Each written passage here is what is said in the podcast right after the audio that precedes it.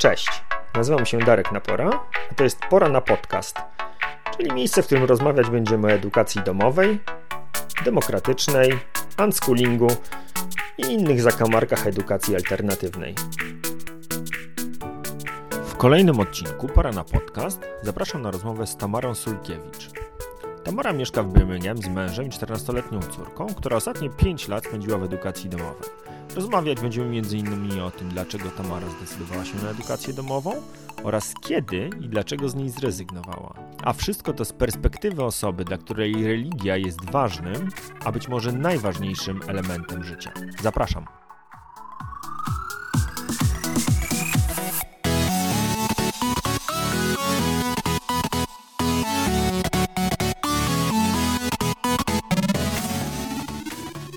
To pierwsze pytanie, które chciałbym Tobie zadać, nim e, przejdziemy do tej całej listy, którą sobie przygotowałem, to e, co u Ciebie? Na jakim etapie jesteś teraz Ty, Twoja rodzina? Co, co, co w Was e, żywe? Czym, czym teraz żyjecie? Tak, przede wszystkim um, homeschoolinguję, czyli nauczam, nauczamy Hafsę w domu. Hafsa ma 14 lat, czyli jest, byłaby w, w klasie 10 systemu angielskiego. Mamy plan taki, żeby Hafsa zdawała e, GCSE w tym roku już. E, dwa z GCSE, ponieważ jest COVID, nie wiadomo, czy, czy zostanie dopuszczona do tego. Normalnie zdawałaby wszystkie GCSE w roku 11, ale w klasie 11, ale chcemy po prostu rozłożyć jej tą naukę na, na, na, na, na dwa lata, czy tam egzaminy, czy też stres egzaminowy. Oprócz tego jestem studentką, robię e, master's degree e, w edukacji, kierunek social justice. Jak przetłumaczyć to na język polski? Ja w ogóle mam problem z językiem polskim. Łatwiej jest mi się komunikować w języku angielskim w tym momencie.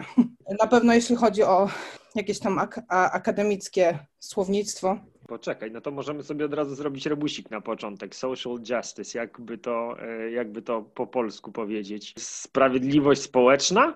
Nie brzmi jak kierunek studiów, e, to prawda. Takie, takie to właśnie.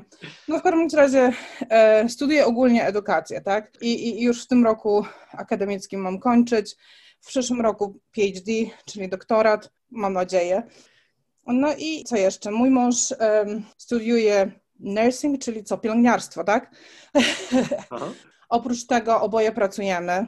Ja w tym momencie mam taki apprenticeship, jakby work placement, czyli staż, można powiedzieć, e, w koledżu, gdzie uczę dorosłych już ludzi. Spoko. No słuchaj, e, myślę, że jak na jedną osobę to już e, te trzy rzeczy, o których powiedziałaś, czyli edukacja domowa, nastolatek w domu, przepraszam, nastolatka, tak? E, bo to tak. córka. Praca to jest pełen wymiar godzin, czy udaje ci się wykrzesać trochę czasu dla siebie poza, poza tymi obowiązkami zawodowymi? Praca tylko 8 godzin, jeden dzień, ze względu na to, że tylko tyle mogę poświęcić czasu na to. Okay. Więc, więc naprawdę nawet, nawet nie ma pół etatu, ale tak czy siak y, wymaga to dużo przygotowania.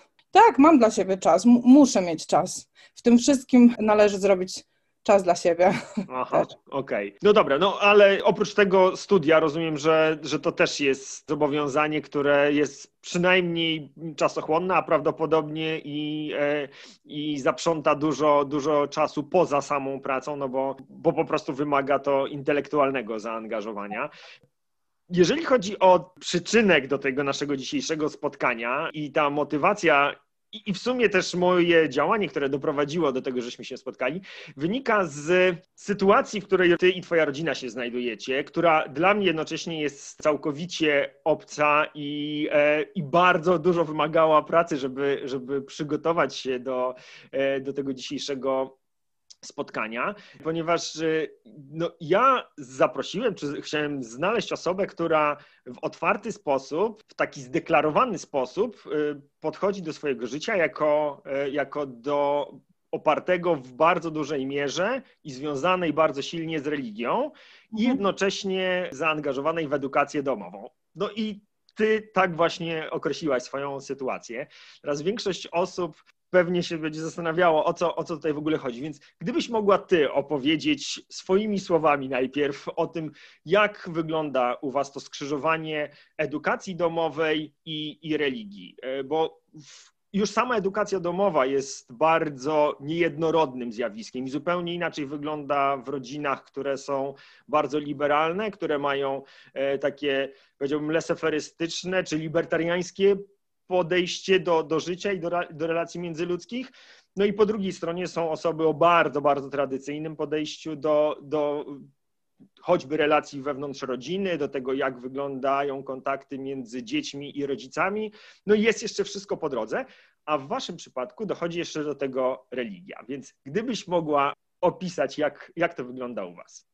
Ja myślę, że teraz wygląda to zupełnie inaczej niż um, jeszcze wtedy, gdy edukowaliśmy Hafsę, w, w, gdy była młodsza.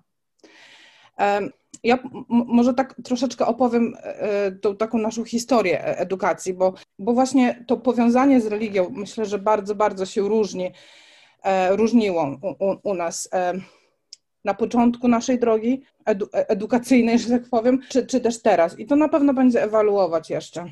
Gdy Hafsa była w wieku takim przedszkolnym, chodziła do, do, do, do przedszkola, do zerówki, czyli tak zwanego tutaj reception, chodziła do klasy pierwszej i klasy drugiej, ale nie skończyła klasy drugiej.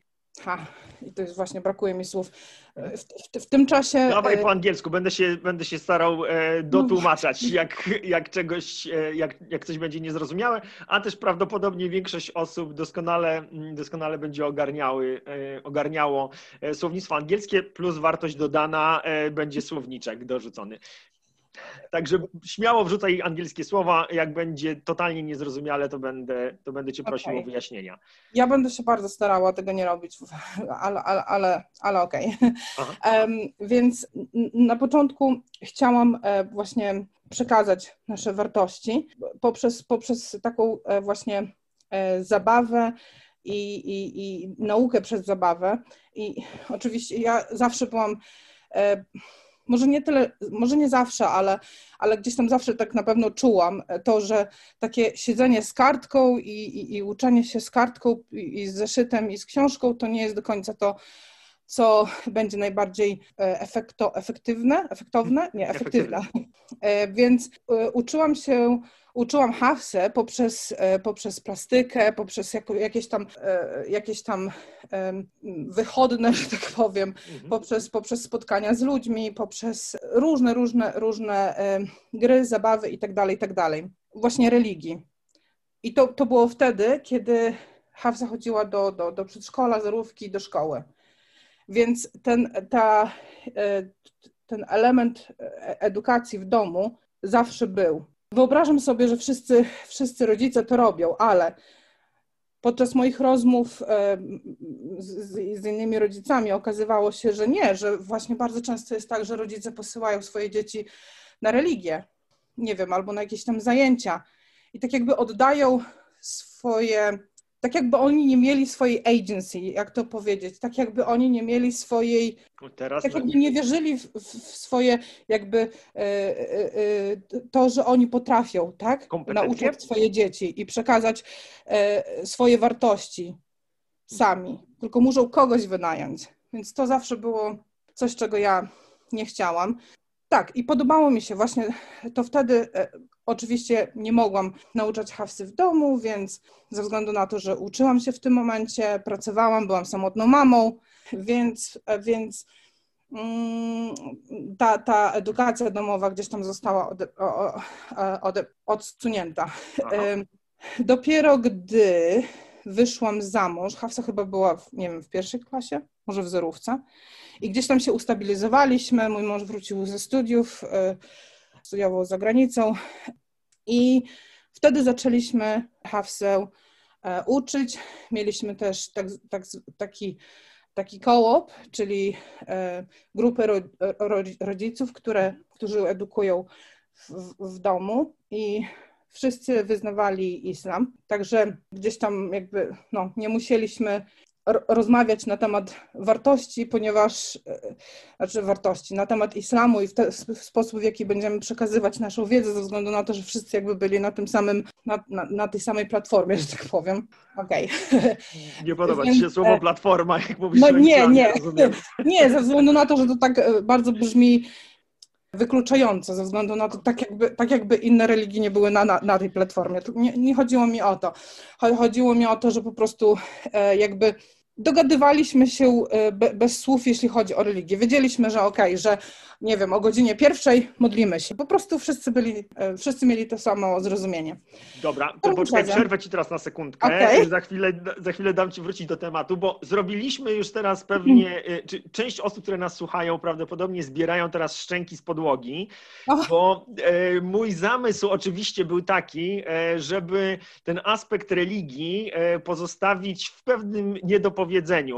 E, I, I teraz już pojawiło się kilka, kilka zdań na temat tego, że ta religia, o której pewnie w Polsce, kiedy będę, będą słuchać nas e, osoby mieszkające głównie w Polsce, no jednoznacznie sobie skojarzą z religią katolicką, a tutaj mamy osobę, która mówi po polsku. Co prawda w Polsce nie mieszka, no ale już, już teraz wszyscy wiedzą, że, że nie jesteś katoliczką. E, jesteś e, i teraz właśnie ja znowuż, żyjąc w moim kręgu kulturowym w Polsce, miałem nawet e, problem z doborem odpowiednich słów. Czy po prostu muzułmanką? Ja, ja, gdybyś mogła mi tutaj e, podpowiedzieć, jakich słów e, używać i, i, jakie dla ciebie one mają takie powiązania pejoratywne, bo dla mnie islamista brzmi jakoś trochę nie okej, okay, ale w sumie nawet nie wiem dlaczego. To nie jest coś, co, co potrafiłbym wytłumaczyć, więc gdybym mógł ciebie prosić tutaj o, o małą poradę językową.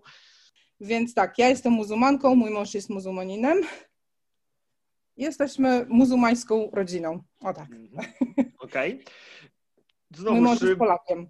Okej, okay. forma, forma podcastu nie pozwala y, naszym słuchaczom Ciebie zobaczyć, natomiast nosisz y, nakrycie głowy, zakrywasz też y, usta oraz twarz, widzę, widzę twoje, twoje oczy. No, jaki, jaki to ma związek z Twoimi przekonaniami religijnymi? Też mhm. brakuje mi tutaj bardzo odpowiedniego języka, bo, bo też nie wiem na ile to wynika z tradycji Waszej konkretnej rodziny, na ile to wynika z jakiego jakiegoś tam e, fragmentu e, islamu, który, który akurat wy wyznajecie. Okej, okay, um, więc to, co mam e, na sobie, nazywa się jilbab lub hijab, ale to, co mam też na, na głowie i, i, i to takie zakrycie twarzy, to jest nikab. E, więc niektóre muzułmanki wybierają nosić właśnie nikab i jilbab, czy też hijab. E, niektórzy po prostu noszą tylko hijab, czyli, czyli tą część, która zakrywa jakby całe ciało, e, niekoniecznie właśnie e, zakrycie twarzy e, towarzyszy temu ubiorowi. I, i, I tak, jest to absolutnie ściśle związane z islamem. Niektórzy uczeni mówią, że jest to nakaz, niektórzy mówią, że jest to po prostu mile widziane, że tak powiem. Natomiast hijab sam, sam sobie jest nakazem. Każda muzułmanka powinna nosić hijab, czyli to zakrycie e, ciała, nie twarzy. E, więc to zależy od, od, od szkoły.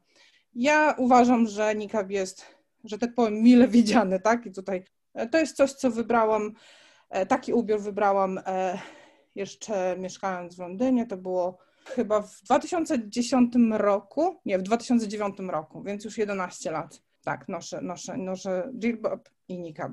Co jeszcze? Moja córka nosi na przykład e, hijab, czyli takie coś, co, co, co ja mam właśnie teraz na sobie, czyli ten, ten hijab, ale bez, bez nakrycia twarzy. Chociaż teraz podczas pandemii, e, ze względu na to, że ciężko jest nałożyć e, maseczkę pod hijab, już jak się mhm. na przykład wchodzi, załóżmy do jakiegoś tam pomieszczenia zamkniętego, to zamiast właśnie tej maseczki nakłada szybciutko taki wiązany, szybki niqab jednoczęściowy, wychodzi ze sklepu i zdejmuje go. Okej, okay, czyli tutaj e, okazało, okazuje się, że e, strój związany z religią nagle ma bardzo praktyczne zastosowanie w zaistniałej sytuacji. Tak, no to, to tak, dosyć... absolutnie tak. Właśnie taka anegdota. W poniedziałek miałam rozmowę o pracę, interview, rozmowę o pracę Aha. i e, I właśnie w panelu siedziały, tylko kobiety były tam i, i, i więc ja tak, tak właśnie tak, tak nawet nie pomyślałam i właśnie zdjęłam, zdjęłam nikab. I tak właśnie sobie pomyślałam wtedy, zaraz, zaraz, ale przecież ja muszę mieć jakąś maseczkę. Więc taki tak właśnie tak, odruch. Okej, okay, bo rozumiem, że niqab y, nie jest dobrze widziany w momencie, kiedy nie ma tam w pomieszczeniu mężczyzn, tak? Y, to stąd o, tak. to zachowanie. Okej. Okay. E, tak, niqab nosi, nosi się e, wtedy, kiedy jest jakiś tam, e, są mężczyźni naokoło albo jest, pod, mogą lub mogą być e, mężczyźni gdzieś tam, tak? Czyli jak wychodzę z domu, albo nawet jak jestem w domu, jakiś mężczyzna przychodzi do domu, to wtedy powinnam nałożyć niqab. Okej, okay. no dobrze, to z tych najbardziej powierzchownych pytań, które pewnie milion razy dziennie dostajesz od osób, które y, nie wiedzą wiele o islamie, choć z pewnością w, w Anglii, w której mieszkasz, jest to zdecydowanie y, bardziej powszechny widok i sytuacja niż y, w Polsce. Stąd, stąd moje może mało kompetentne, ale szczere, szczere pytania. Słuchaj, no to przejdźmy w takim razie do, do, tej, do tego pytania, w którym ci przerwałem, czy wróćmy do tego pytania, które, na które odpowiedź ci przerwałem, czyli to skrzyżowanie mm, religii z e, edukacją, e, z edukacją domową. E, ja mówiłam wtedy o, o naszej o, naszej o tym, jak zmieniło się Wasze postrzeganie na początku, kiedy zaczęliście od edukacji domowej li tylko związanej z religią, tak ja to tak. zrozumiałem, że, że to, mhm. że zajęli, czy przejęliście edukację córki w tym zakresie związanym z religią, no a potem coś się stało. A, a potem zaczęła, zaczęliśmy edukować Hafsę w domu już całkowicie, czyli już nie chodziła do szkoły. No i wtedy zaczęły się, y, zaczęła się nauka tam różnych przedmiotów. Z tym, że to nie było tak, że mieliśmy tak e, język angielski, matematyka, geografia, historia i tak dalej, i tak dalej. Bardziej e, moja wizja była taka, że nauczanie domowe będzie polegało na takim cross-curricular e, nauczaniu, czyli jak, to, jak to opowiedzieć, czyli angielski nie musi być tylko angielskim, ale angielski może być powiązany i z historią, i z geografią, i z biologią, i z czymkolwiek jeszcze, tak? I, I, tak właśnie e, staraliśmy się uczyć. E, wychodziło to nam lepiej, gorzej, ale, ale naprawdę mieliśmy bardzo fajne założenie. E, grupa była naprawdę fantastyczna. Nie pamiętam, ile mieliśmy dzieci, chyba dziewiątkę czy dziesiątkę. W naszym domu, nasz dom stał się takim, nie wiem, taką szkółką. Nie, to raczej nie była szkoła, ale taka, taka, taka oaza edukacji, że tak powiem. Mieliśmy naprawdę bardzo fajnych bardzo fajnych e, ludzi, którzy jakby byli, którzy byli związani z tym. Pamiętam nawet e, mojego męża kolega uczył jakiejś, e, jakiejś sztuki walki. Teraz nie pamiętam, co to było, już było dawno temu. Ale to było fantastyczne, naprawdę. Mieliśmy dzieci od rana do wieczora. Rodzice tych dzieci również byli zaangażowani. Pamiętam, że mieliśmy taką, e, taki, tak, taką rozpiskę też, kto gotował i kiedy. No, to, to, był, to, to było bardzo fajne e, doświadczenie. E, ale ze względu na to, że po prostu musieliśmy się z czegoś utrzymać, o tak, nie było, nie było to opłacalne, niestety. I, i, I musieliśmy zrezygnować z tego.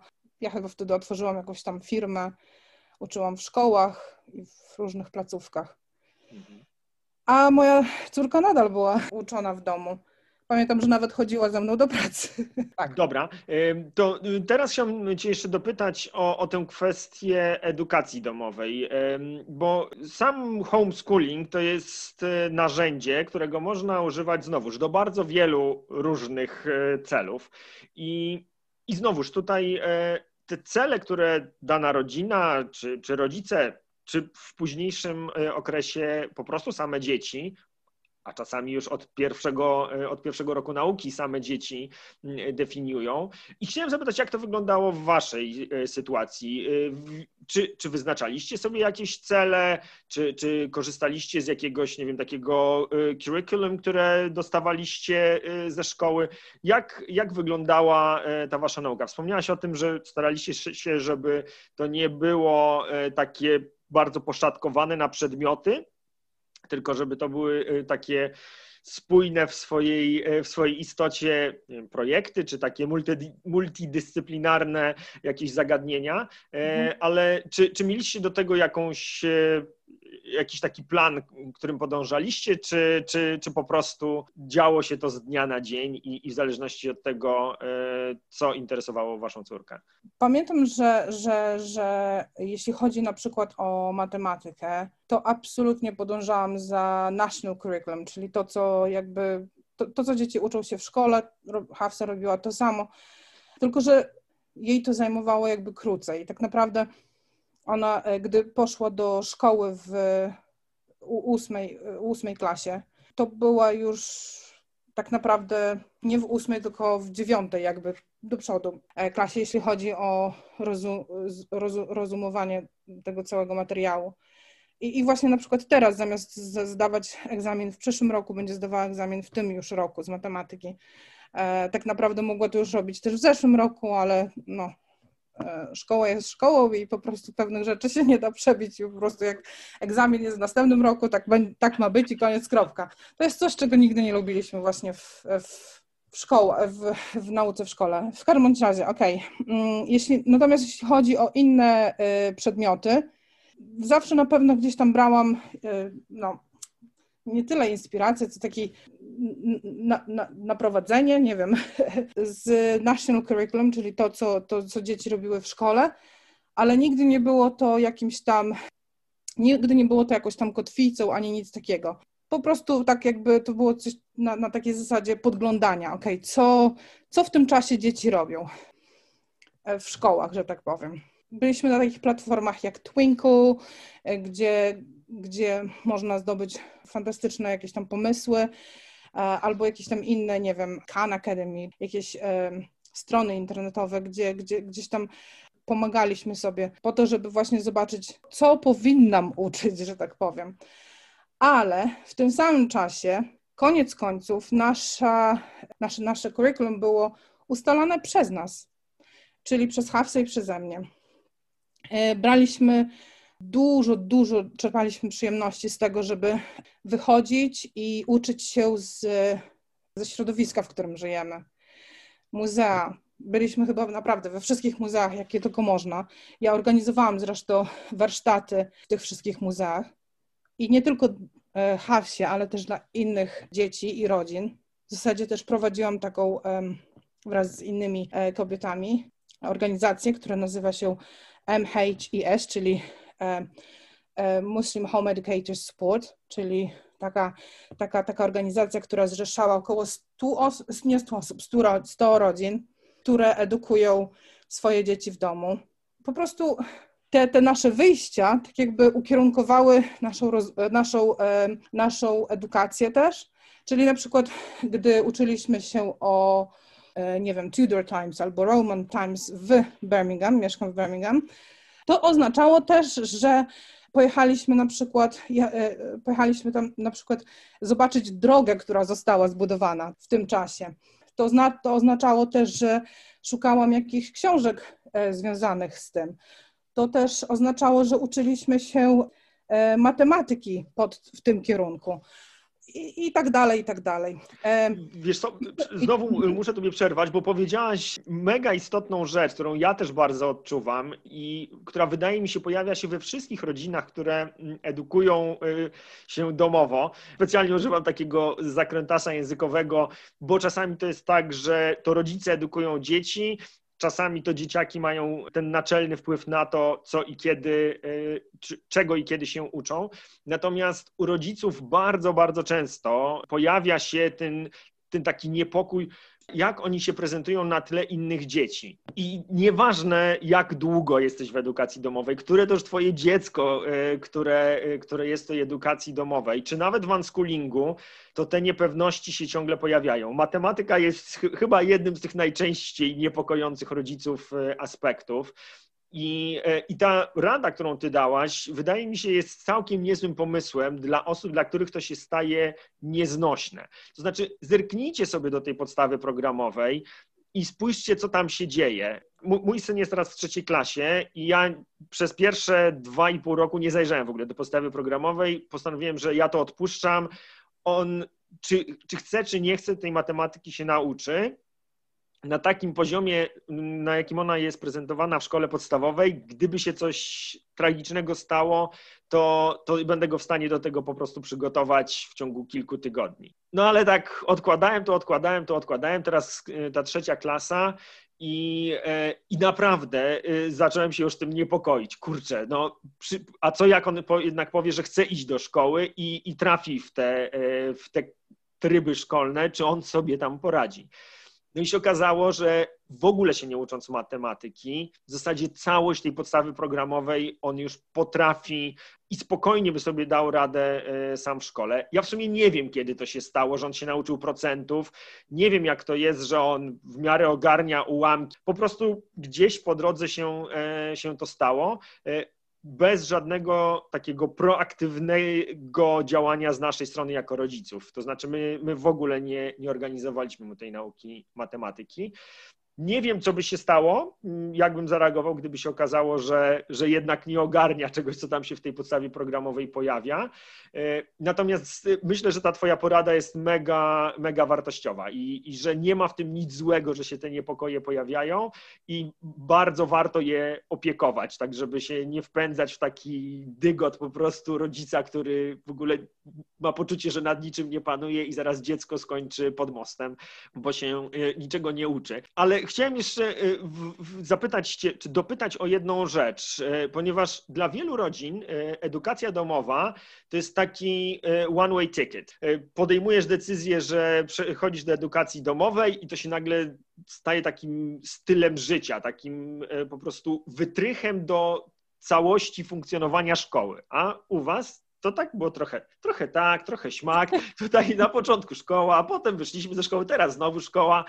Skąd, jak podejmowaliście te decyzje i skąd ten luz? Dlaczego tak raz taka, raz śmak? Bardzo fajne pytanie. Ja powiem tak, że gdy e, Hafsa szła do szkoły, może tak inaczej, gdy podjęliśmy decyzję, że, że, że Hafsa będzie edukowana w, w domu, myślałam tak, do końca życia, tylko edukacja domowa. I, I, po tych pięciu chyba latach, gdy podjęliśmy decyzję, y, że Hafsa idzie jednak do szkoły i była to, a była to wspólna decyzja, ja myślałam, że mi się świat wali.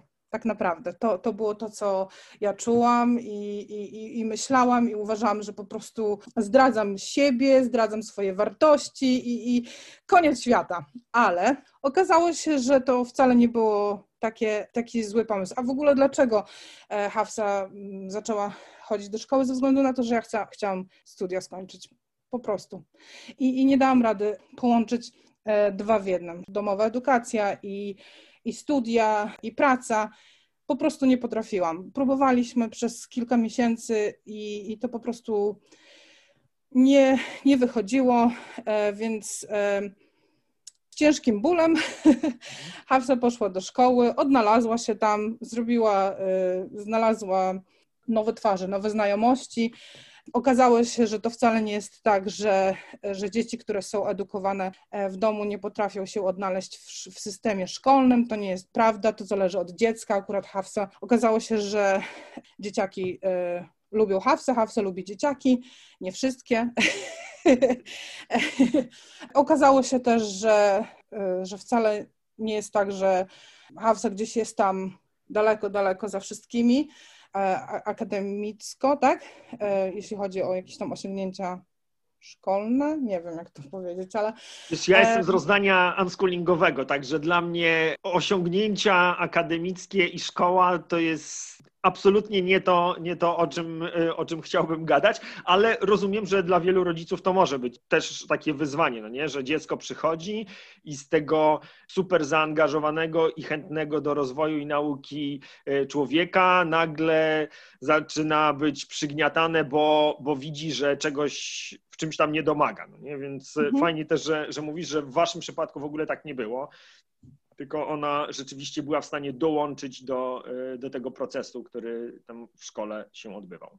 Tak, e, tu można dużo na ten temat rozmawiać, co w ogóle Naprawdę, moglibyśmy zrobić następny... No to dawaj, dawaj, e, opowiedz tak? jak, to, jak to było. No po to jesteśmy. Wiesz, e, jednym wyzwaniem jest podjęcie decyzji o tym, żeby rozpocząć edukację domową. Tam jest oczywiście bardzo wiele problemów, które się pojawiają. Presja rodziny, presja znajomych, jakieś własne lęki, też e, takie poczucie, że no kurczę, ja przez 12 lat byłam w szkole i, i co? To znaczy, że ja zmarnowałam 12 lat takich bardzo dużo trudnych decyzji, Aha. które podejmujesz no i, i potem, jeżeli po jakimś czasie nagle musisz podjąć decyzję dokładnie odwrotną, no to to jest trochę jakby przyznanie się do błędu dla niektórych osób, no nie? Że zaraz, no to ja podjęłam decyzję edukacji domowej, teraz wracam do szkoły, czyli jakaś porażka, jakiś, e, jakiś, e, no nie wiem, błąd wychowawczy.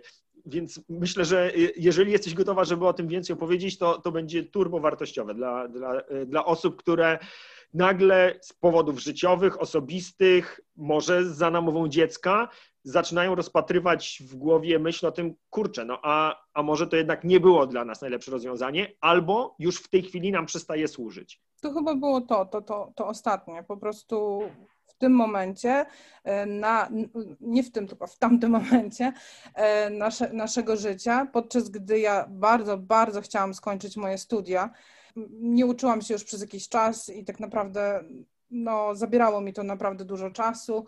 I ja, ja czułam, że nie potrafię dać Hafsie tego, co ona, e, na co ona zasługuje. Tylko, że też na co ona zasługuje. Chodzi o to, że nawet jak Hafsa poszła do szkoły, bardzo nam brakowało tych właśnie takich wypadów, spędzania czasu razem. Nasza rodzina w ogóle bardzo się oddaliła od siebie, gdy Hafsa poszła do szkoły ale z drugiej strony też e, bardzo podobało nam się to, że Hafsa potrafiła właśnie odnaleźć się w tej szkole. To, to, gdzieś tam e, z tyłu mojej głowy było takie coś, a co jeżeli ona nie będzie potrafiła? No bo, a, a, ale to było głupie myślenie, ze względu na to, że ja z perspektywy czasu widzę, że ona na, tak naprawdę miała więcej znajomych podczas gdy była homeschoolingowana, podczas gdy była w tej edukacji domowej, niż jak poszła do szkoły, bo w szkole tak naprawdę faktycznie sprawdziło się to, co ja zawsze e, mówiłam wcześniej, że jest nauka od tej do tej godziny i widzimy te same twarze non-stop. Także to wcale nie jest jakaś tam e, wielka socjalizacja. To nie jest sztuka odnaleźć się w tej samej sytuacji codziennie. Sztuką jest odnaleźć się w sytuacji, kiedy patrzysz i widzisz inne, inne twarze, inne sytuacje, inne, inne środowisko. To jest sztuka. Ja ch chciałem Ciebie jeszcze namówić e, na, na tę anegdotkę, czy jakieś e, opowieści o tym, jak, jak wyglądał jej powrót e, do szkoły, bo powiedziałaś, że tutaj tak wiele rzeczy się wydarzyło, które jakoś były dla Ciebie znaczące. Także bardzo chętnie posłucham, bo o tym jeszcze w moim podcaście nikt nie opowiadał. Nie mamy jeszcze e, wielu osób, które, które wyszły z edukacji domowej i, i podjęły decyzję, że na tę chwilę e, szkoła nam, e, nam załatwia to, to czego potrzebujemy.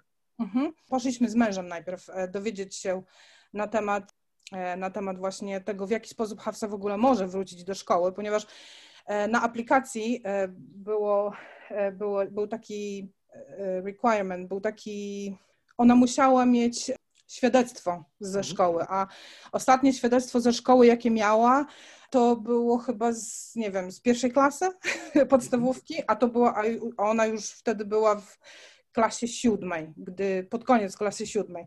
Myśleliśmy, że Hafsa pójdzie do szkoły w klasie ósmej, a koniec końców zdecydowaliśmy się, że jednak pójdzie pod koniec klasy siódmej, tak po prostu, żeby zobaczyć, czy, czy będzie się podobało. Tak, to, to już była końcówka, to był też, e, pamiętam, że to był ramadan i, i końcówka roku szkolnego, czyli wtedy, kiedy e, dzieciaki robiły egzaminy, a to oznaczało, że podczas, podczas lekcji będzie bardzo tak luźno, że tak powiem. Mhm. Wtedy były też te sports day, czyli te, te, te dni sportu i tak dalej. W każdym razie e, poszliśmy do, z mężem do, do tej szkoły i pani powiedziała tak, w domu edukowana. O. To, to, I to takie było. I, i, I, wtedy ona się zorientowała, to że, że to była jej reakcja. E, nie, nie wszystko w porządku, Hafsa zda egzamin, na pewno się to stanie. Okej, okay, e, na następny dzień chyba e, Hafsa właśnie musiała zdać te, te egzaminy z języka angielskiego i z matematyki. I okazało się, że she smashed it, czyli miała naprawdę bardzo dobre wyniki. Została przyjęta do szkoły e, i na wywiadówce wszyscy komentowali, jak, jak to Hafsa jest społecznie nie wygląda, jakby była home educated. Ja jeszcze nie byłam wtedy w takim miejscu, gdzie mogłam się jakby nie tyle kłócić, co dyskutować. Nie byłam jeszcze, nie potrafiłam jeszcze tego robić, więc tak naprawdę milczałam. A szkoda, bo fajnie byłoby pogadać. W każdym razie, gdy Hafsa e, już kończyła tą edukację w szkole, już wiedzieliśmy, że Hafsa nie będzie tam uczyć się po tych dwóch latach, to, to wtedy sobie porozmawiałam. już wtedy miałam e, narzędzia do tego, żeby rozmawiać z nauczycielami. Jasne. Wtedy miałam tą, tą, e, tą confidence. E, pewność siebie? E, słucham? Pewność siebie? Tak, tak, to pewność siebie, ale też to wiedziałam, że, że, że mam, mam, mam język, żeby, żeby rozmawiać o tym. Jeszcze wtedy nie potrafiłam. Jeszcze wtedy to wszystko było takie bardzo rough, takie, takie nie, nie potrafiłam jeszcze tego ubrać ładnie w słowa. Mhm. Nie wiem, czy teraz nawet potrafię ubrać, ale już teraz po prostu wiem, że potrafię czy nie potrafię, wiem, że mogę iść i dać im do myślenia. Jasne. Mam nadzieję, że, że to zrobiłam. Bez żadnego jakiegoś tam, no nie wiem, bez żadnej jakiejś tam złości i tak dalej, tylko po prostu no, no tak, no, y, edu, edukacja domowa, szczególnie właśnie w takim y, mocno religijnym y, wydaniu, czy w, w, w, rodzinach, które są bardzo religijne, no, wiąże się z bardzo, bardzo wieloma takimi stereotypowymi opiniami czy, czy, czy postrzeganiem. I ja nie ukrywam, że ja również ją, e, ją mam. E, I kiedy mm, szukałem rodziny czy osoby, która byłaby y, gotowa porozmawiać o, o, tej, o takiej właśnie sytuacji, e, no oczywiście mieszkając w Polsce, y, moim pierwszym takim intuicyjnym kierunkiem były rodziny katolickie. I ja też przeszukałem sobie internet w poszukiwaniu takich organizacji, które, które notabene są bardzo prężne i to między innymi nim zawdzięczamy w Polsce w ogóle istnienie edukacji domowej, bo to, to właśnie rodziny bardzo katolickie po to, żeby móc um, edukować swoje dzieci w taki sposób, jaki sobie życzą, były prekursorami w ogóle edukacji domowej w Polsce y, na początku lat 90., kiedy przechodziliśmy te, te przemiany ustrojowe. No i niestety, niestety, część, część tych moich e, obaw, czy, czy tych stereotypowych e, sposobów postrzegania e, religijności się, się sprawdziły. To znaczy, ja znalazłem w otwarte karty zaprezentowane takie, e, takie poglądy, że szkoła jest siedliskiem zła, siedliskiem e, szatana i, i, i dzieci, które trafiają do szkoły są indoktrynowane ideologią LGBT. E, człowiek ma panować nad przyrodą, a nie przyrodę nad człowiekiem co w zaistniałej covidowej sytuacji mi się wydaje, delikatnie mówiąc, e, nieuprawnione. No i wiele takich innych e, mm, aspektów czy, czy zagadnień, które no, no wpisują się tak bardzo w ten stereotyp, że, że aż trudno mi od niego odejść. Tym bardziej się cieszę, że trafiłem na rozmowę z Tobą. Jak to wygląda? Na ile e, i w jaki sposób Twoja religia wpływa na to, jak ta Wasza edukacja domowa wygląda? Ja na pewno, na pewno chciałam w każdy aspekt nasze, naszej nauki gdzieś tam wplątać religię. Tak, to na pewno. Ponieważ ja zawsze widziałam, że za, za, zawsze uważałam, że, że religia to nie jest po prostu okej, okay, religia, tylko kurczę, styl życia. Nie wiem, czy styl życia, po prostu no, no, przepraszam, muszę powiedzieć, na pewno jest to twój styl życia. No, y, choćby przechodząc koło ciebie, nie da się nie zauważyć, że religia jest dla ciebie ważną, o ile nie najważniejszą częścią życia. No, całym swoim wyglądem i tym, jak, jak prezentujesz się światu, komunikujesz, że, że jesteś religijna i jaka, jaka to jest religia. Mhm. To nie jest tam nie wiem, jakiś wisiorek na szyi schowany gdzieś pod swetrem, który, który nosisz dla siebie, tylko to jest coś, czym chcesz, co chcesz komunikować na zewnątrz. No nie? Więc ja styl życia zdecydowanie przyjmuję jako, jako okay. określenie. Okej, okay. więc y aha, nie wiem, czy, czy, czy słyszysz, to jest wezwanie na modlitwę. Okej, okay. E, tak, słyszę. E, dobra, e, to powiedz mi, co mamy teraz zrobić, bo rozumiem, nie, nie, nie. Ja po prostu chciałabym tylko wyłączyć. Okay. wyłączyć. Poproszę Hafsa. Hafsa, możesz wyłączyć Azan? Okay. I rozumiem, że będziesz musiała zrobić przerwę za jakiś czas, tak? Czy... Nie, nie, nie. Ja mam jakieś chyba dwie godziny nie, półtora w sumie godziny na to, żeby się pomodlić, więc... Okej, okay, dobra, no to zdążymy na pewno. E, więc um, na, pewno, na pewno chciałam, żeby Hafsa znała, e, miała, miała swoją tożsamość. Nie chciałam takiego zagubienia, ale mówiąc to, e, tak właśnie zastanawiam się, czy to, że właśnie uczyłam Hafsę, Hafsy, tożsamości, tej tożsamości uczyłam jej, że okej, okay, ona jest muzułmanką, czy y, za bardzo nie, nie zapomniałam o tym, żeby nauczyć też innych tożsamości. Ja na pewno próbowałam ją, e, próbowałam, myślę, że udało mi się jakby przekazać też to, że Hafsa jest Polką, jest Tatarką, jest, jest kobietą, jest, znaczy wtedy jeszcze była dziewczyną, tak? I, i jakąkolwiek ona tam tą to, tożsamość właśnie e, jakby odnajdzie w sobie, czy nawet od, odnajdzie, albo ta tożsamość ją odnajdzie. Tak trudno mi teraz e, powiedzieć. Tak naprawdę trzeba by było Hafsy zapytać, kim ona jest. W zasadzie zapytałam się niedawno. I, Co powiedziała? E, ach, nie, nie będę mówić o tym. O, to, nie, nie będę o tym mówić ze względu na to, że to jest jej prywatna e, jakby... Jeżeli ona chciałaby porozmawiać, to ja ja mogę poprosić i może, może porozmawiać z Tobą, nie ma problemu. Bardzo, A... bardzo chętnie. Ja tak naprawdę, przepraszam, znowu Ci przerywam, e, ja zdecydowanie bardziej wolę gadać z młodymi ludźmi, którzy są w tej edukacji domowej, niż z ich rodzicami. E, także jeżeli ona będzie chętna, to mega chętnie ja również z nią pogadam. Także e, od razu już niniejszym ją zapraszam na, na pogaduszkę. Zapytam. E, więc na pewno próbowałam przekazać, tak, to, ale ja wiem, ja jestem na 100% pewna tego, e, że pomimo, że uczyłam właśnie Hafsa o tym wszystkim, ja wiem, że islam był jakby największą tożsamością, która, może nie tyle tożsamością, islam był dniem i nocą w naszym domu, o tak już nawet nie pamiętam, jakie było pytanie teraz. W każdym razie. E, pytanie było takie, e, na ile e, islam wpływa na to, jak wygląda wasza edukacja domowa? Czy to tak. jest tak, że wasza edukacja domowa i to w jaki sposób ją sobie organizujecie, mogłaby na przykład zaistnieć w dowolnej rodzinie, niezależnie od religii? Czy to jest tak, że te treści, które się pojawiały w waszej edukacji domowej, wynikały z tego, co mówi Koran, jakie są zasady waszej religii? Czy to jest tak, że edukacja domowa była ubogaceniem, czy na przykład postanowiliście, żeby Hafsa nie była w szkole, bo obawialiście się czegoś, co tam się może pojawić?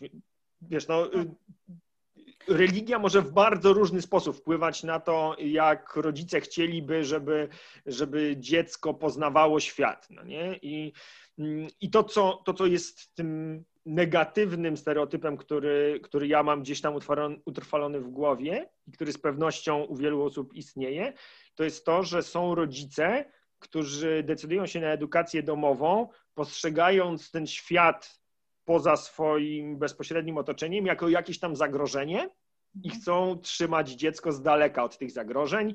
W ten sposób trochę tworząc taką kolejną bańkę, w której dziecko jest e, zamknięte i utrzymywane z daleka od, od tego niebezpiecznego, grzesznego, bezbożnego świata.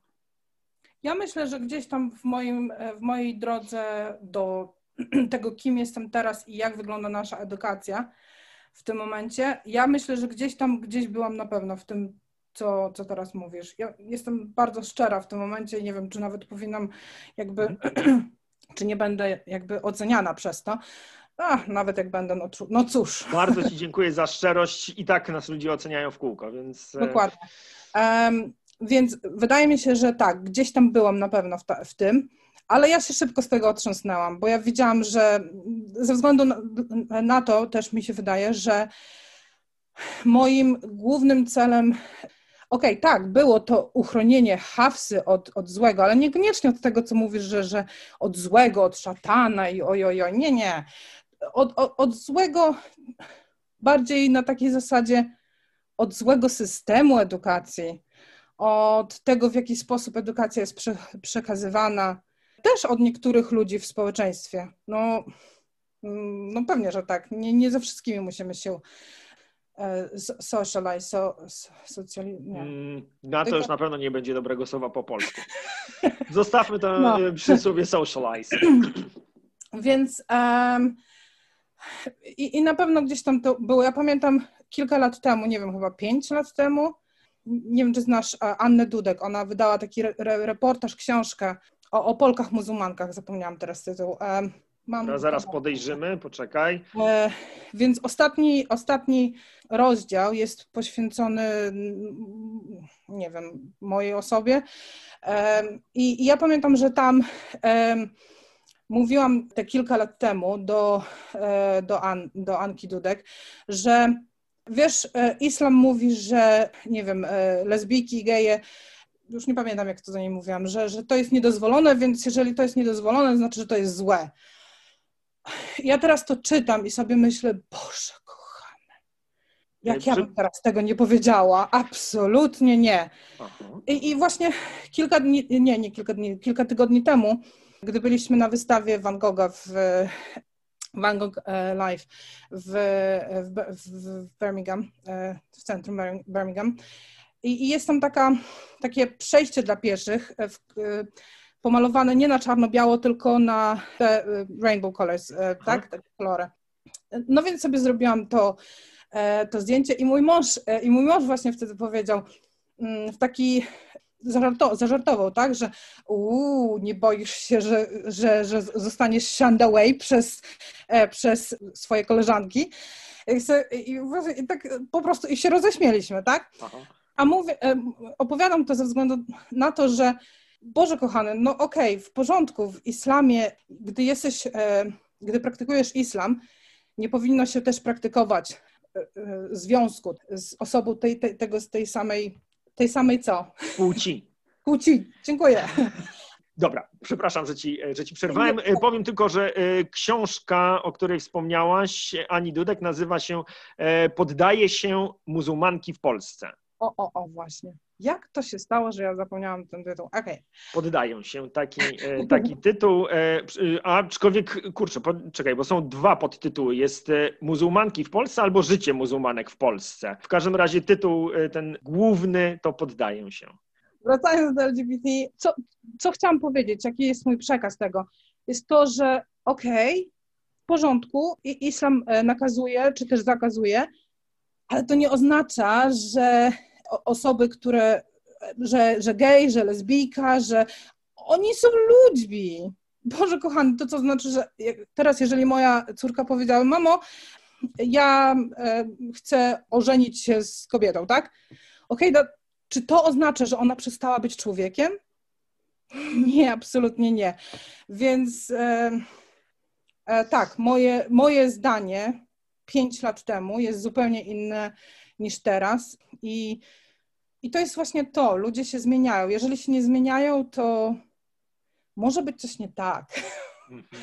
tak mi się wydaje. Może być, niekoniecznie musi, tak, ale no, z pewnością tak. dzieje się coś niepokojącego, jeżeli tkwisz w jednym hmm. przekonaniu i nigdy sobie nie zadajesz pytań o to, czy, czy aby na pewno świat się nie zmienił i w związku z tym twoje przekonania e, może troszeczkę do niego przestają pasować. To słuchaj, jest mega ciekawe. Ja mam w swoim otoczeniu kilka osób, które są przywiązane bardzo do takich bardzo tradycyjnych e, wartości to, o czym ty powiedziałaś e, i szczególnie w twoich ustach, to, to mi bardzo rezonuje, o, o update'owaniu systemu. Czy, czy ja zamierzam tak ten swój system update'ować w nieskończoność? I to miało związek e, z takim programem, e, teraz ja mam dziurę w mózgu, w którym dzieciaki mogą się uczyć programowania. To jest stworzony przez MIT. O Jezu, Dobra, zaraz sobie przypomnę, jak się nazywał, nie jest to kluczowe. W każdym razie tam on jest przeznaczony dla małych dzieci i tam można, y, można było oznaczyć płeć po to, żeby zaimki odpowiednie y, stosował, jakby komunikując się z tobą ten, y, ten program i można było zaznaczyć male, female albo other. ja się tym podzieliłem, że to jest kurczę, no właśnie, świat się zmienia i to, że w Polsce wciąż jesteśmy przywiązani do tych tradycyjnych roli konkretnej płci, jest po prostu anachronizmem. I, I tak po prostu świat się zmienia i my też się musimy y, zmienić, albo będziemy tkwili w, w tym swoim miejscu, y, zupełnie oderwani od tego, co się dzieje wokół nas. Co więcej, bardzo wartościowych ludzi, bardzo ciekawych ludzi będziemy od siebie odcinać, li tylko dlatego, że nie, jest, nie, nie chcemy my w swojej głowie zaakceptować tego, że oni już nie pasują do tego starego układu, e, który po prostu dla nich już nie istnieje, on jest, e, on jest nieaktualny. E, no i te, te, te bardzo tradycyjnie podchodzące do roli konkretnych płci osoby, zarzucały mi to jako jakiś taki new ageism i, e, i, i relatywizm moralny. Więc bardzo, bardzo było mi to usłyszeć z Twoich ust. I chciałem Cię jeszcze zapytać, a jak byś zareagowała, gdyby ktoś z Twoich bliskich zakomunikował Tobie, że jest osobą transpłciową, homoseksualną? Co u Ciebie by się zadziało? Czy to zmieniłoby jakiś sposób, w jaki kontaktujesz się z tą osobą? Nie wiem, nie wiem, jak bym zareagowała, naprawdę nie wiem. Um, moja pierwsza myśl, tell me more. ja, ja, ja jestem osobą, która ja, ja, chcę wiedzieć więcej, chcę się dowiedzieć, co jest, jak to jest, ja, ja, jakie to odczucie, co, się, co, w, co w związku z tym. Więc chciałabym po prostu zrozumieć. Chciałabym zrozumieć tą, tą osobę. Jeżeli byłaby to Hafsa, chciałabym się dowiedzieć, w jaki, do, w jaki sposób doszła do, do, do, do tej realizacji.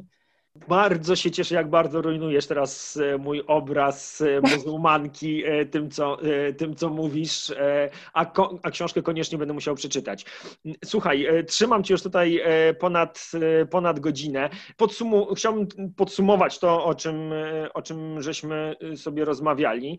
Po pierwsze, myślę i chciałbym, żeby to bardzo wybrzmiało, o tym, że ta edukacja domowa to nie jest decyzja raz na zawsze. I, I ta droga i te zmiany, które e, w Waszej edukacji domowej się pojawiały, myślę, że to jest e, wskazówka dla, e, dla bardzo wielu osób, które są przededniu decyzji o podjęciu edukacji domowej lub o rezygnacji z edukacji domowej i że żadna z tych decyzji nie jest ani dobra, ani zła. Chodzi tylko o to, żeby ona służyła rodzinie i w pierwszej, e, w pierwszej kolejności oczywiście, mm, oczywiście dziecku.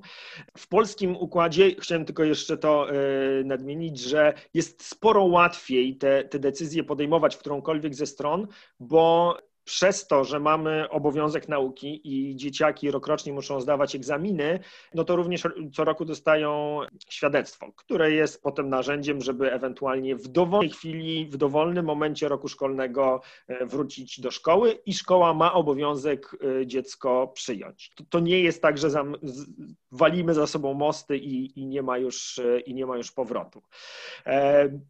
Ostatnie pytanie, które e, chciałbym jeszcze e, Tobie zadać, bo w Twojej opowieści e, Hafsa brzmi jak po prostu genialne dziecko. I oczywiście wszystkie dzieci są, są wyjątkowe I, i mamusi trudno jest spojrzeć na swoje dziecko inaczej jak na okaz geniuszu i, i wyjątkowości.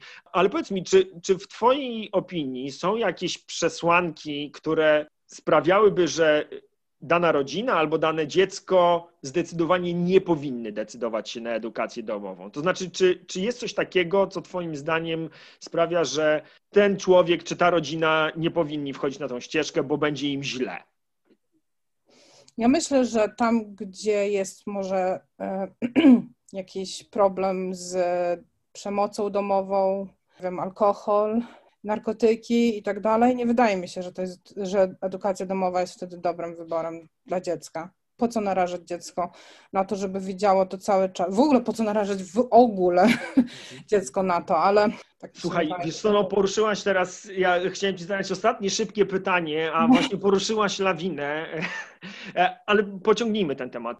W Anglii, e, czy w ogóle w Wielkiej Brytanii decyzja edukacji domowej nie jest w żaden sposób weryfikowana z tego, co mi wiadomo, prawda? A, nie jest, nie. No właśnie, dobra. To mój skrót myślowy chodzi o to, że mhm. jak rodzice podejmują już decyzję edukacji domowej, to są zostawieni sami z dzieckiem. Nikt tego nie sprawdza, co tam się dzieje. I teraz dla mnie sytuacja, która ma miejsce w Polsce, jest o tyle jakby dla mnie moralnie, o osoby, która jednak propaguje ten styl życia, czy ten sposób funkcjonowania w mm, systemie oświaty, fakt, że, e, że obowiązek nauki istnieje, jest, jest sposobem na to, żeby nie zdarzyły się sytuacje, o których ty przed chwileczką powiedziałaś, takie absolutnie patologiczne, w których rodzice decydują się na edukację domową, niestety w paskudny i wyrachowany sposób, na przykład po to, żeby wykorzystywać dziecko w jakiś sposób. I teraz e, powiedz mi, czy ty nie masz takiej obawy, że, że edukacja domowa i zostawienie rodzin samych sobie bez,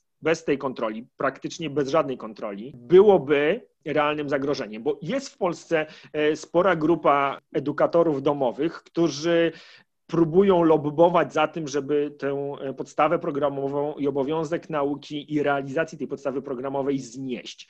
To znaczy, żeby dzieci mogły się uczyć we własnym tempie. I o ile na poziomie wartości to jest mi bardzo bliskie i ja się z tym w pełni zgadzam, że chciałbym, żeby dzieci mogły się uczyć tego, co chcą, kiedy chcą i z kim chcą. To niestety już perspektywa tego, że mogą być po prostu rodziny, które są do szpiku kości zdegenerowane, jest dla mnie wystarczającym powodem, żeby, żeby ten, ten obowiązek nauki utrzymać. I ciekaw jestem, jak, jak ty to postrzegasz. To, to jest e, tak naprawdę temat na długą dyskusję. Zresztą ta dyskusja toczy się tutaj też w Anglii. E, rząd chce jakby bardziej e, sformalizować e, edukację domową w Anglii poprzez to, żeby. Zresztą niedawno nawet konsultacja została przeprowadzona na ten temat. E, w zeszłym roku czy dwa lata temu został wydany też dokument, gdzie w ogóle edukacja domowa została pokazana jako, e, jako, jako system, gdzie dzieci mogą być, jakie słowo było użyte, dzieci mogą być schow, nie schowane, tylko jakby zagubione, zgubione w systemie, coś mhm. takiego. Właśnie e, uniwersytet, na którym, uniwersytet, na którym studiuję teraz, e, University of Birmingham, ma profesor Bopel, która pisze na ten temat. Ona w ogóle ma książki właśnie na ten temat wydane i jednym z powodów, dla których chciałam studiować na tym uniwersytecie, to było to, że chciałam właśnie z nią studiować i czy u niej. W, przysz w przyszłym semestrze właśnie będę miała zajęcia z nią, więc nie mogę się doczekać. Ale z tego, co teraz e, ja wiem, ja znam osobiście rodziny, które e, są za i przeciw. Tak naprawdę ludzie są podzieleni za tym, żeby właśnie zarejestrować się z local authority, czyli z tą placówką, tak, z, z placówką, która jakby monitoruje dzieci edukowane w domu, ale połowa jest tego zdania, że nie, nie będziemy rejestrować. Ja na przykład znam osobiście e, rodzinę, która nigdy nie zarejestrowała swoich dzieci właśnie w tej placówce. I, I ta placówka tak naprawdę nawet nie wie, że te dzieci są e, edukowane w domu, bo one nawet nigdy nie były e, w szkole zarejestrowane, więc e, jest, tak jak powiedziałeś, e, nie potencjał, tylko jest ryzyko gdzieś tam, że na przykład, ok, a co się stanie, jeżeli ta rodzina nagle, nagle nie wiem, okaże się być rodziną dysfunkcyjną, tak? że coś tam się dzieje e, dla, dla tych dzieciaków. Z tym, że jest też, są tutaj uruchomione inne jakby systemy, które mają chronić dzieci. Mhm. Czyli, ale tutaj jest też haczek, czyli na przykład właśnie wtedy na przykład, gdy dziecko idzie do, do, do, do, do lekarza, czy tam do szpitala i tak dalej, i tak dalej, wtedy może być, oczywiście pojawiają się pytania, czy to dziecko, w jaki, do jakiej szkoły dziecko chodzi i tak dalej, tak, albo nie wiem gdzie jeszcze. Ogólnie ludzie są jakby e, nastawieni na to, żeby gdy jest jakikolwiek kontakt z dzieckiem, to wtedy te osoby będą pytały, gdzie dziecko się uczy. Ale to też powoduje taką kulturę to i też jakieś tam właśnie sławne przypadki, przykład e, dziewczynki Isaac, która została zagłodzona przez, przez, przez rodzinę, która edu, edukowała. I ja to teraz nie mówię jako eduku, bo to nie była żadna edukacja, tylko po prostu, nie wiem, znęcanie się, tak? Hmm. E, znęcała się nad swoim dzieckiem i to dziecko nie było w żadnej szkole, tylko po prostu było tak na niby edukowane w, w hmm. domu. I ten przykład jest... E, właśnie studiowany przez tak naprawdę wszystkie, jest studiowany interdyscyplinarnie, nie wiem, czy to jest słowo po mhm. polsku, ale i, i, i wszyscy wiedzą, że okej, okay, że e, ludzie, którzy edukują swoje dzieci w domu, mogą być narażone na jakieś tam niedobre traktowanie.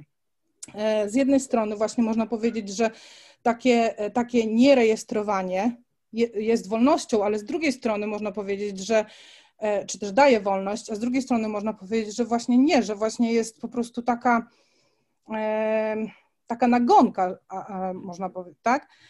No, po prostu podejrzliwość, tak? Systemowa podejrzliwość, tak. Gdzie, gdzie urzędnicy na wszystkich poziomach, ponieważ nie ma odgórnego systemu, który sprawiałby, że dzieciaki są pod opieką państwa, to, no to musimy to robić tak trochę oddolnie.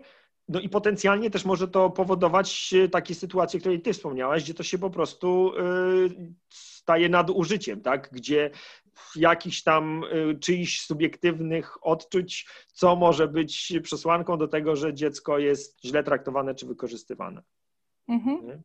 No i to jest, y, to jest bardzo duże pytanie, na które ja nie mam oczywiście odpowiedzi i na które e, różne kraje różnie odpowiadają, e, co jest celem, czy co jest jak tą, tą naczelną wartością, którą, e, którą, ma chronić, którą ma chronić kraj czy, czy system w danym kraju. Czy to jest rodzina, czy to jest dziecko, czy to są znowuż jakieś interesy tego państwa, pojęte lepiej lub gorzej i, i, czy to jest maksymalizowanie poziomu edukacji pojedynczych osób, czy też e, tworzenie wspólnoty, co ma na przykład miejsce w Austrii, gdzie, gdzie ten, ta, ta wspólnotowość i ta jednorodność społeczeństwa jest, jest największą wartością.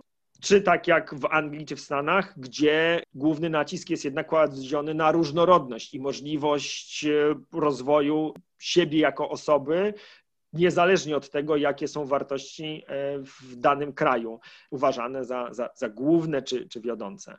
E, no i ja nie wiem, które z tych rozwiązań w Polsce, e, w Polsce zastosować, natomiast z pewnością czeka nas tutaj wiele, wiele zmian, bo ten okres pandemiczny jest wielkim zaproszeniem dla, dla, dla wielu rodzin do, do edukacji domowej, no bo po prostu pojawia się coraz częściej pytanie o, o rolę szkoły po co nam ta szkoła i, i, i co, ona ma, e, co ona ma nam dawać bo do tej pory była po prostu miejscem, gdzie dzieciaki spędzały czas i nie zadawaliśmy sobie za wiele tych pytań, nie było po co, bo wszystko teoretycznie działało, a, a teraz nagle te pytania się pojawiają i nie jest to łatwe. Ale też, też e, nie wiem jak jest w Polsce, ale na przykład tutaj tak naprawdę ludzie, którzy decydują się na, re, na zarejestrowanie siebie jako home educators, e, no, tak naprawdę nic z tego nie mają, o tak powiem. Naprawdę nic z tego nie mają. Ja pamiętam, że e, w przeciągu e, tego czasu, kiedy, kiedy, kiedy właśnie byliśmy zarejestrowani, przecież Hafsa ma już 14 lat, owszem, byliśmy on and off w, w tym systemie, ale ja widziałam tylko raz, pisałam też raz mój jakby raport, że tak powiem, do, do Local Authority i widziałam osobę, która niby miała mi pomóc raz. I tak naprawdę ja czuję, że ja więcej jej pomogłam niż ona mi, więc ze względu na to, że powiedziałam jej o, o, o naszej grupie, tak? Więc powiedziałam, że jeżeli ma ochotę, może rozpowszechnić tą informację, że taka grupa istnieje i proszę i, i, są, i są mile widziani w naszej grupie. Tak naprawdę ostatnio miał, był taki webinar i, i e, na, tym, na, na tym webinar była kobieta, która reprezentowała Birmingham City Council. Ja zapytałam ją o to, to co, co w takim razie, czy w tej dyskusji na temat edukacji, bo ona mówiła o edukacji wtedy, czy w tej dyskusji na temat edukacji w naszym local authority, czy cokolwiek jest, czy, cokolwiek robicie, żeby, żeby pomóc rodzinom, które edukują, edukują w domu. I, I ta pani, która nazywa się, uwaga, Bridget Jones, e, powiedziała tak, tak, to, to było na forum, tak, oczywiście pomagamy, dajemy resources, i, tak naprawdę niestety nie mogłam, nie mogłam challenge, nie mogłam, e, nie mogłam odpowiedzieć jej, e, że właśnie, że nie, nie dostajemy żadnej pomocy. To jest jedynie forma monitorowania, czy wszystko jest ok, czy te dzieci żyją. Tak naprawdę, tak jak powiedziałam, nie, to jest po prostu jakaś tak naprawdę rząd nie chce dawać żadnych pieniędzy na, e, na, na rodziny edukujące w domu i, i, i jesteśmy takim takim, takim appendixem, albo nawet nie, nawet, nawet nie, nawet takim bolącym, w ogóle bo, bolącym żołądkiem. Najlepiej, żeby w ogóle nas, w ogóle zlikwidować tą edukację. Ja tak czuję, że to w tym momencie to się dzieje i no, coś, coś będą musieli z pewnością w e, wielu krajach na świecie prawdopodobnie, bo to nie jest tylko kwestia Wielkiej Brytanii i Polski, gdzie ta edukacja domowa przez, e, przez pandemię puka do, do bardzo wielu drzwi i, i, głów. No i, z pewnością będzie to, to temat, który będą, e, będą musieli poruszać. No, w Polsce te pieniądze, które idą e, za uczniem w ramach subsydium oświatowego, trafiają do szkoły, e, do tej szkoły macierzystej, która zajmuje się danym uczniem.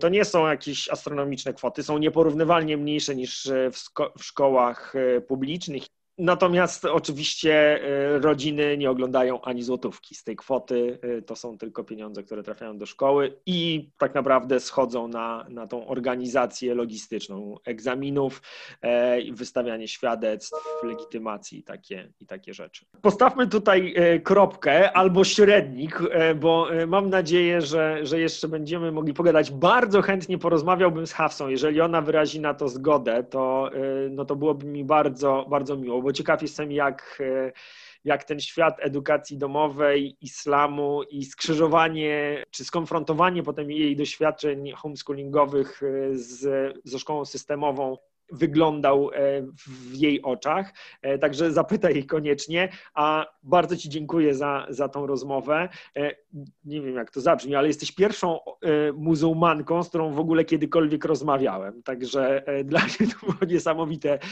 doświadczenie i mega się denerwowałem przed tą rozmową. Bardzo, bardzo Ci jestem wdzięczny. Ja również dziękuję za zaproszenie mnie tutaj. Ja, było mi bardzo miło, jest mi miło i mam nadzieję, że będziemy kontynuowali nasze rozmowy.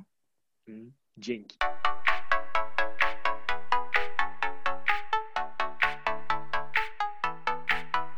Dzięki za wysłuchanie kolejnego odcinka Pora na podcast. Jeśli uważasz, że był wartościowy, cenny, ciekawy, to zachęcam Cię do udostępnienia go.